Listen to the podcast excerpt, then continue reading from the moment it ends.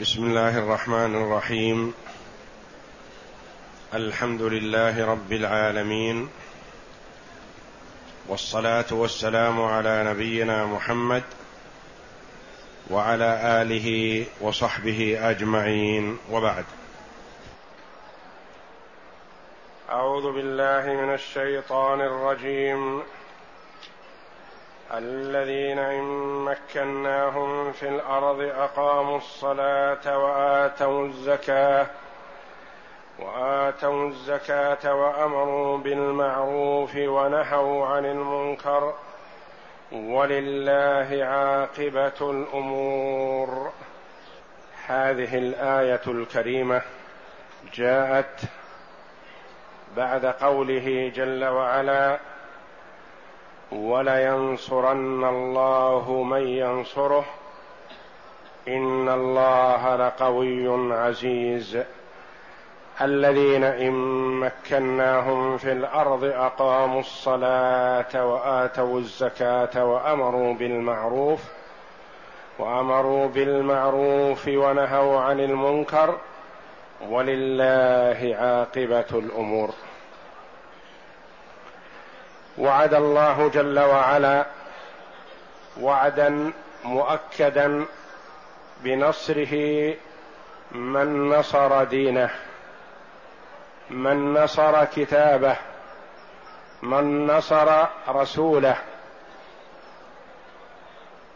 من قام بما أوجب الله عليه بأداء الفرائض واجتناب المحرمات وأمر بالمعروف ونهى عن المنكر. ولينصرن الله من ينصره. إن الله لقوي قادر جل وعلا على نصر من أراد نصره. عزيز لا يغالب. وصفهم الله جل وعلا الذين وعد بنصرهم فقال تعالى الذين إن مكناهم في الأرض أقاموا الصلاة. الذين خبر لمبتدأ محذوف تقديره هم الذين إن مكناهم في الأرض أقاموا الصلاة وآتوا الزكاة. الذين هم الذين إن مكناهم إن هذه شرطية ومكناهم فعل الشرط وجوابه أقاموا الصلاة وآتوا الزكاة وأمروا بالمعروف ونهوا عن المنكر. والشرط وفعله وجوابه صلة الموصول الذين والموصول وصلته خبر لمبتدأ مقدر هم الذين إن مكناهم في الأرض. وهذه الآية الكريمة كما قال الخليفة الراشد عثمان بن عفان رضي الله عنه وأرضاه. فينا نزلت هذه الآية. فينا أي أصحاب محمد صلى الله عليه وسلم ورضي الله عنهم. فينا نزلت هذه الآية أخرجنا من ديارنا بغير حق إلا أن قلنا ربنا الله ثم مكنا في الأرض فأقمنا الصلاة وآتينا الزكاة وأمرنا بالمعروف ونهينا عن المنكر فهي لي ولأصحابي رضي الله عنهم أجمعين. ويقول رضي الله عنه أرضاه في هذه الآية هذه والله ثناء قبل بلاء. إذ أثنى الله جل وعلا عليهم قبل أن يبتليهم لأنه جل وعلا يعلم ما هم عاملون قبل أن يخلقهم. فقد أثنى عليهم قبل أن يبتليهم وابتلاهم فوفوا لله جل وعلا بما عاهدوا الله عليه رضي الله عنهم وأرضاهم.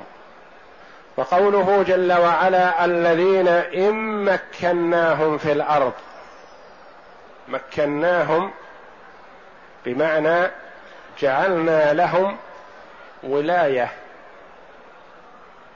وجعلنا لهم سلطة. وجعلنا لهم أمرا ونهيا في البلاد. والمراد بالأرض كما قال كثير من المفسرين أرض المدينة. لأنهم قبل أن يهاجروا من مكة إلى المدينة لأنهم مستضعفون غير قادرين على الأمر والنهي رضي الله عنهم وأرضاهم. فلما جعل الله لهم ولاية وجعل لهم دار إسلام قاموا بما عاهدوا الله عليه. الذين إن مكناهم في الأرض ماذا يفعلون؟ هذه صفة المؤمن الحق. أن يكون مطبقا لأوامر الله جل وعلا. أن يكون صالحا في نفسه مصلحا لغيره. صلاح المرء في نفسه لا يكفي. من لم يهتم بأمر المسلمين فليس منهم. الدين النصيحة. يكرر ذلك صلى الله عليه وسلم ثلاث مرات. قلنا لمن يا رسول الله؟ قال لله ولكتابه ولرسوله ولأئمة المسلمين وعامتهم. أن يكون صالحا في نفسه مقيما للصلاة. التي هي عمود الإسلام وهي أهم الأركان بعد الشهادتين وهي الصلة بين العبد وبين ربه وهي أول ما يحاسب عنه العبد يوم القيامة فإن نجح في صلاته نظر في سائر عمله وإلا لم ينظر في سائر عمله. أقاموا الصلاة. قال تعالى أقاموا الصلاة. ولم يقل أدوا الصلاة أو صلوا أو فعلوا لأن الإقامة شيء والفعل شيء آخر. الإقامة هي التي تدل على إيمان العبد. وقيامه بأمر الله.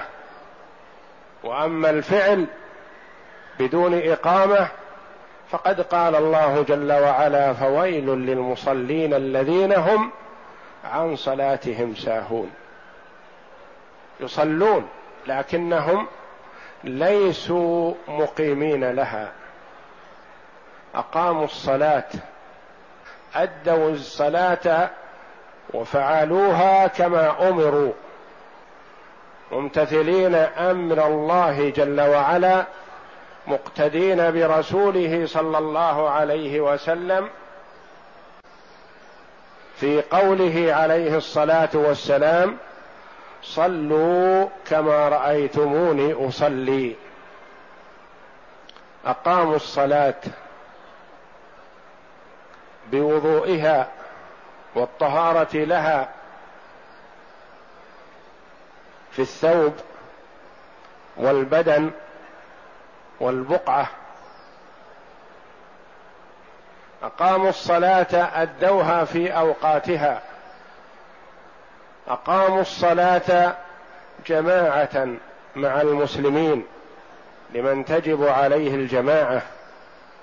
أقاموا الصلاة بخشوعها والطمأنينة فيها وحضور القلب واستحضار أن العبد يناجي ربه وأنه واقف بين يديه وأنه حينما يرفع يديه قائلا الله أكبر إشارة إلى رفع الحجاب بينه وبين ربه وأنه قال الله أكبر أي أكبر من كل شيء.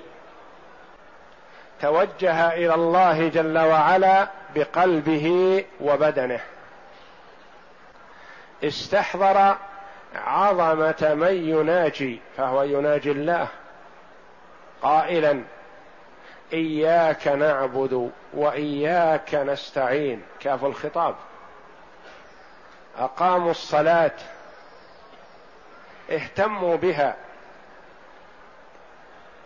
ولم ينصر يتركوها لأي شغل من الأشغال وإنما تركوا الأشغال والأعمال من أجل تأديتها كما أمر الله. رتبوا أمورهم على تأدية الصلاة. ولا يجعلون الصلاة بعد انتهاء أمورهم. الترتيب والأداء أولا للصلاة ثم ترتيب الأعمال قبلها وبعدها.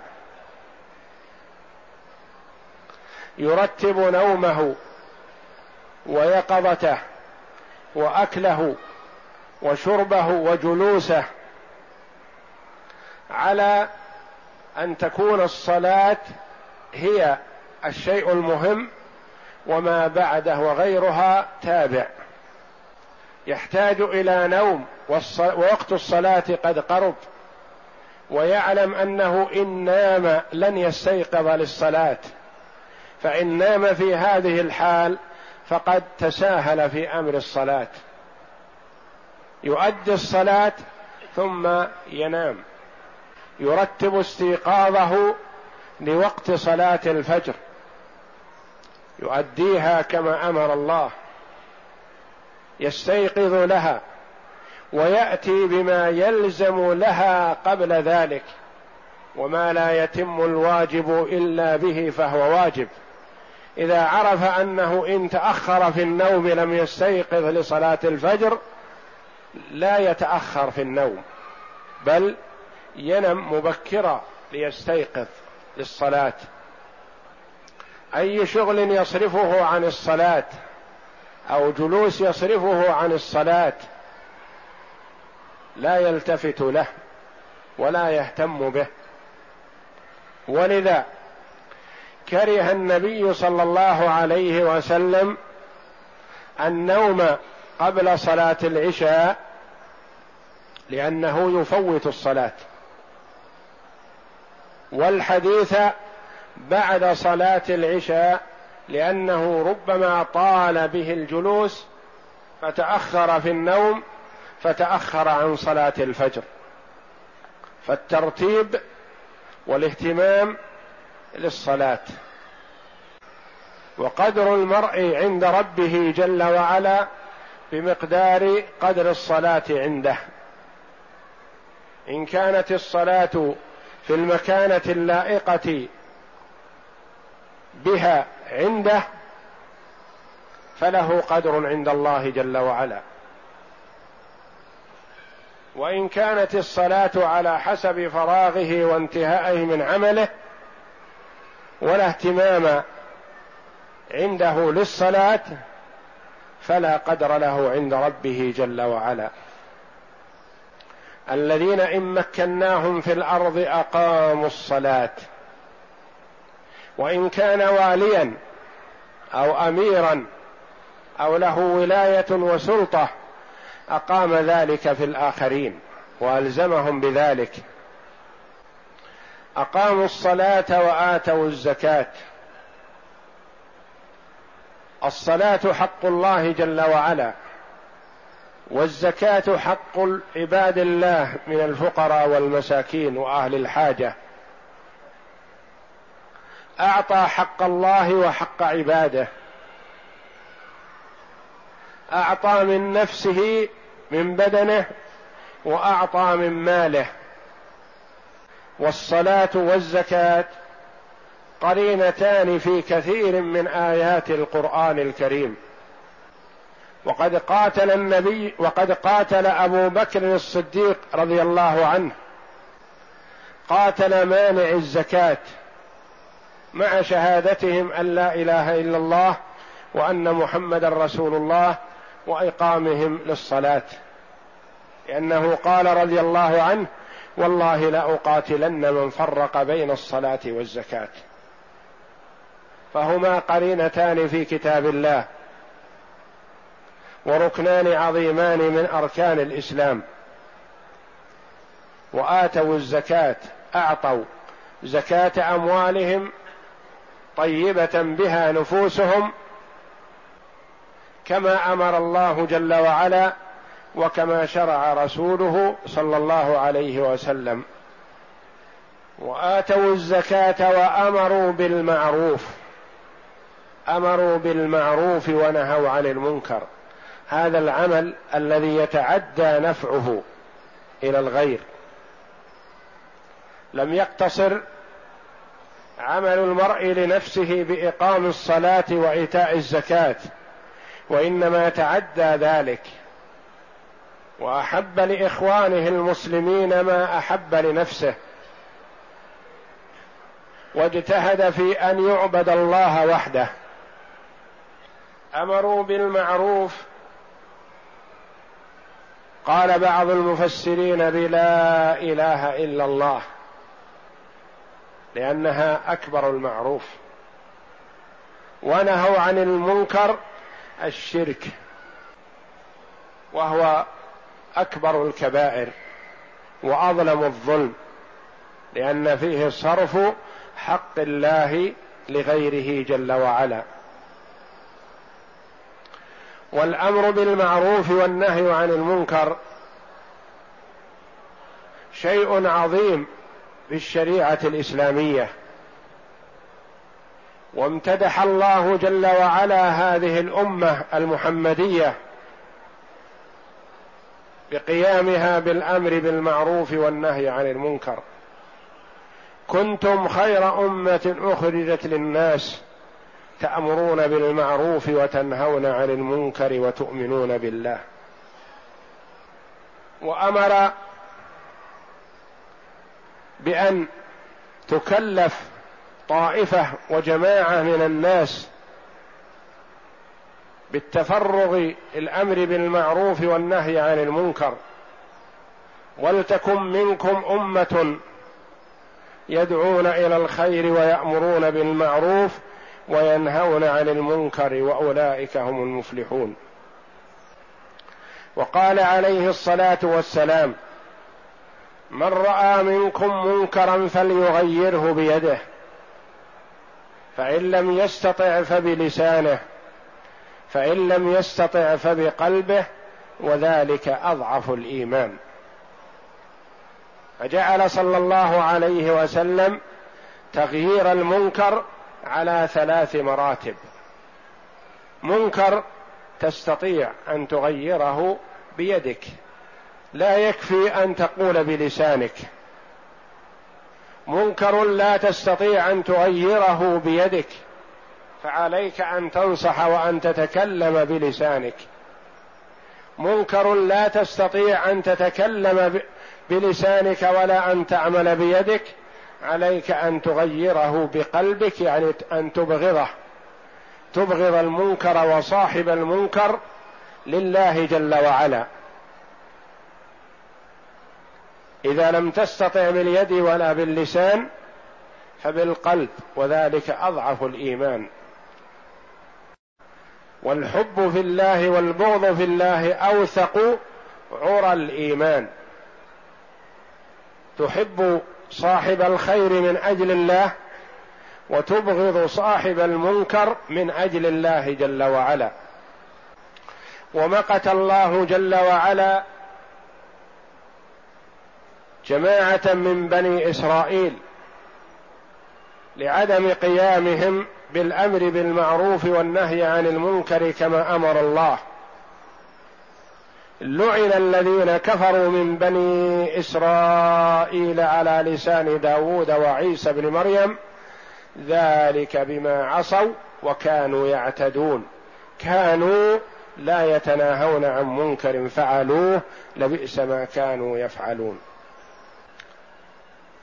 والأمر بالمعروف والنهي عن المنكر قرين الإيمان بالله لأن به قوام الدولة الإسلامية وسعادة المجتمع وفلاحه وحفظه من الشرور وكل بحسب حاله لا يكلف الله نفسا إلا وسعها. والأمر بالمعروف الأمر بكل خير. الأمر بكل طاعة لله جل وعلا والنهي عن المنكر النهي عن كل معصية لله جل وعلا. وليكن ذلك بالحكمة واللطف واللين والستر. المؤمن ينصح ويستر. والمنافق يفضح. ادع إلى سبيل ربك بالحكمة والموعظة الحسنة وجادلهم بالتي هي أحسن. وإذا ترتب على تغيير المنكر منكر أكبر فلا يغير لأنه إن غير وجد ما هو أكبر منه. وأمروا بالمعروف ونهوا عن المنكر لتأخذن على يد السفيه ولتأطرنه على الحق أطرا. والسفيه هو الجاهل وكل من عصى الله فهو جاهل يؤخذ على يده. الذين إن مكناهم في الأرض أقاموا الصلاة وآتوا الزكاة وأمروا بالمعروف ونهوا عن المنكر أثنى الله جل وعلا عليهم وبين أنه جل وعلا سيتولى ثوابهم بما أعده الله جل وعلا لهم في الآخرة لأن مآل الجميع إلى الله ولله عاقبة الأمور مرد الأمور إليه وحده. فالذي وعدهم الثواب هم راجعون إليه لا محالة. والعامل إذا علم أن مرده إلى الله جل وعلا أتقن العمل واجتهد فيه. لأنه سيجد عمله أمامه. وكما في الحديث القدسي يا عبادي إنما هي أعمالكم أحصيها لكم ثم أوفيكم إياها. فمن وجد خيرا فليحمد الله ومن وجد غير ذلك فلا يلومن إلا نفسه. وجد خيرا يحمد الله الذي وفقه لأن التوفيق بيد الله جل وعلا. وهو المنعم المتفضل. ومن وجد غير ذلك من الأعمال السيئة فلا يلومن إلا نفسه. هذا عمله. ولله عاقبة الأمور. وكما قال الله جل وعلا والعاقبة للمتقين. حسن الثواب وحسن الجزاء لمن اتقى الله جل وعلا وعمل بطاعته. وهذه الآية كما تقدم نزلت في أصحاب رسول الله صلى الله عليه وسلم قيل في المهاجرين خاصة وقيل في المهاجرين والأنصار وقيل في أمة محمد صلى الله عليه وسلم من قام منهم بهذا الأمر إلى أن يرث الله الأرض ومن عليها. وسواء كانت نزلت في أصحاب محمد صلى الله عليه وسلم فهم القدوة للأمة بعدهم. هم خيار الأمة اختارهم الله جل وعلا لصحبة نبيه صلى الله عليه وسلم ولحفظ دينه وللدعوة إلى سبيله رضي الله عنهم وأرضاهم. وهم القدوة لمن بعدهم. فمن أراد القدوة الحسنة فليقتدي بمحمد صلى الله عليه وسلم وصحابته الكرام رضي الله عنهم وأرضاهم. والعبرة بعموم اللفظ لا بخصوص السبب. فمن اتصف بهذه الصفة ممن مكنه الله جل وعلا في الأرض وجعل له ولاية وجعل له أمرا ونهيا مسموعا مطاعا وقام بهذا الأمر كما أمر الله جل وعلا فله الثواب الجزيل وهو ممدوح في هذه الآية. ومن مكن له في الأرض وأعرض عما أمر الله جل وعلا به ولم يقم بما كلف به فالويل له والعاقبة للمتقين. والله أعلم وصلى الله وسلم وبارك على عبده ورسول نبينا محمد وعلى آله وصحبه أجمعين.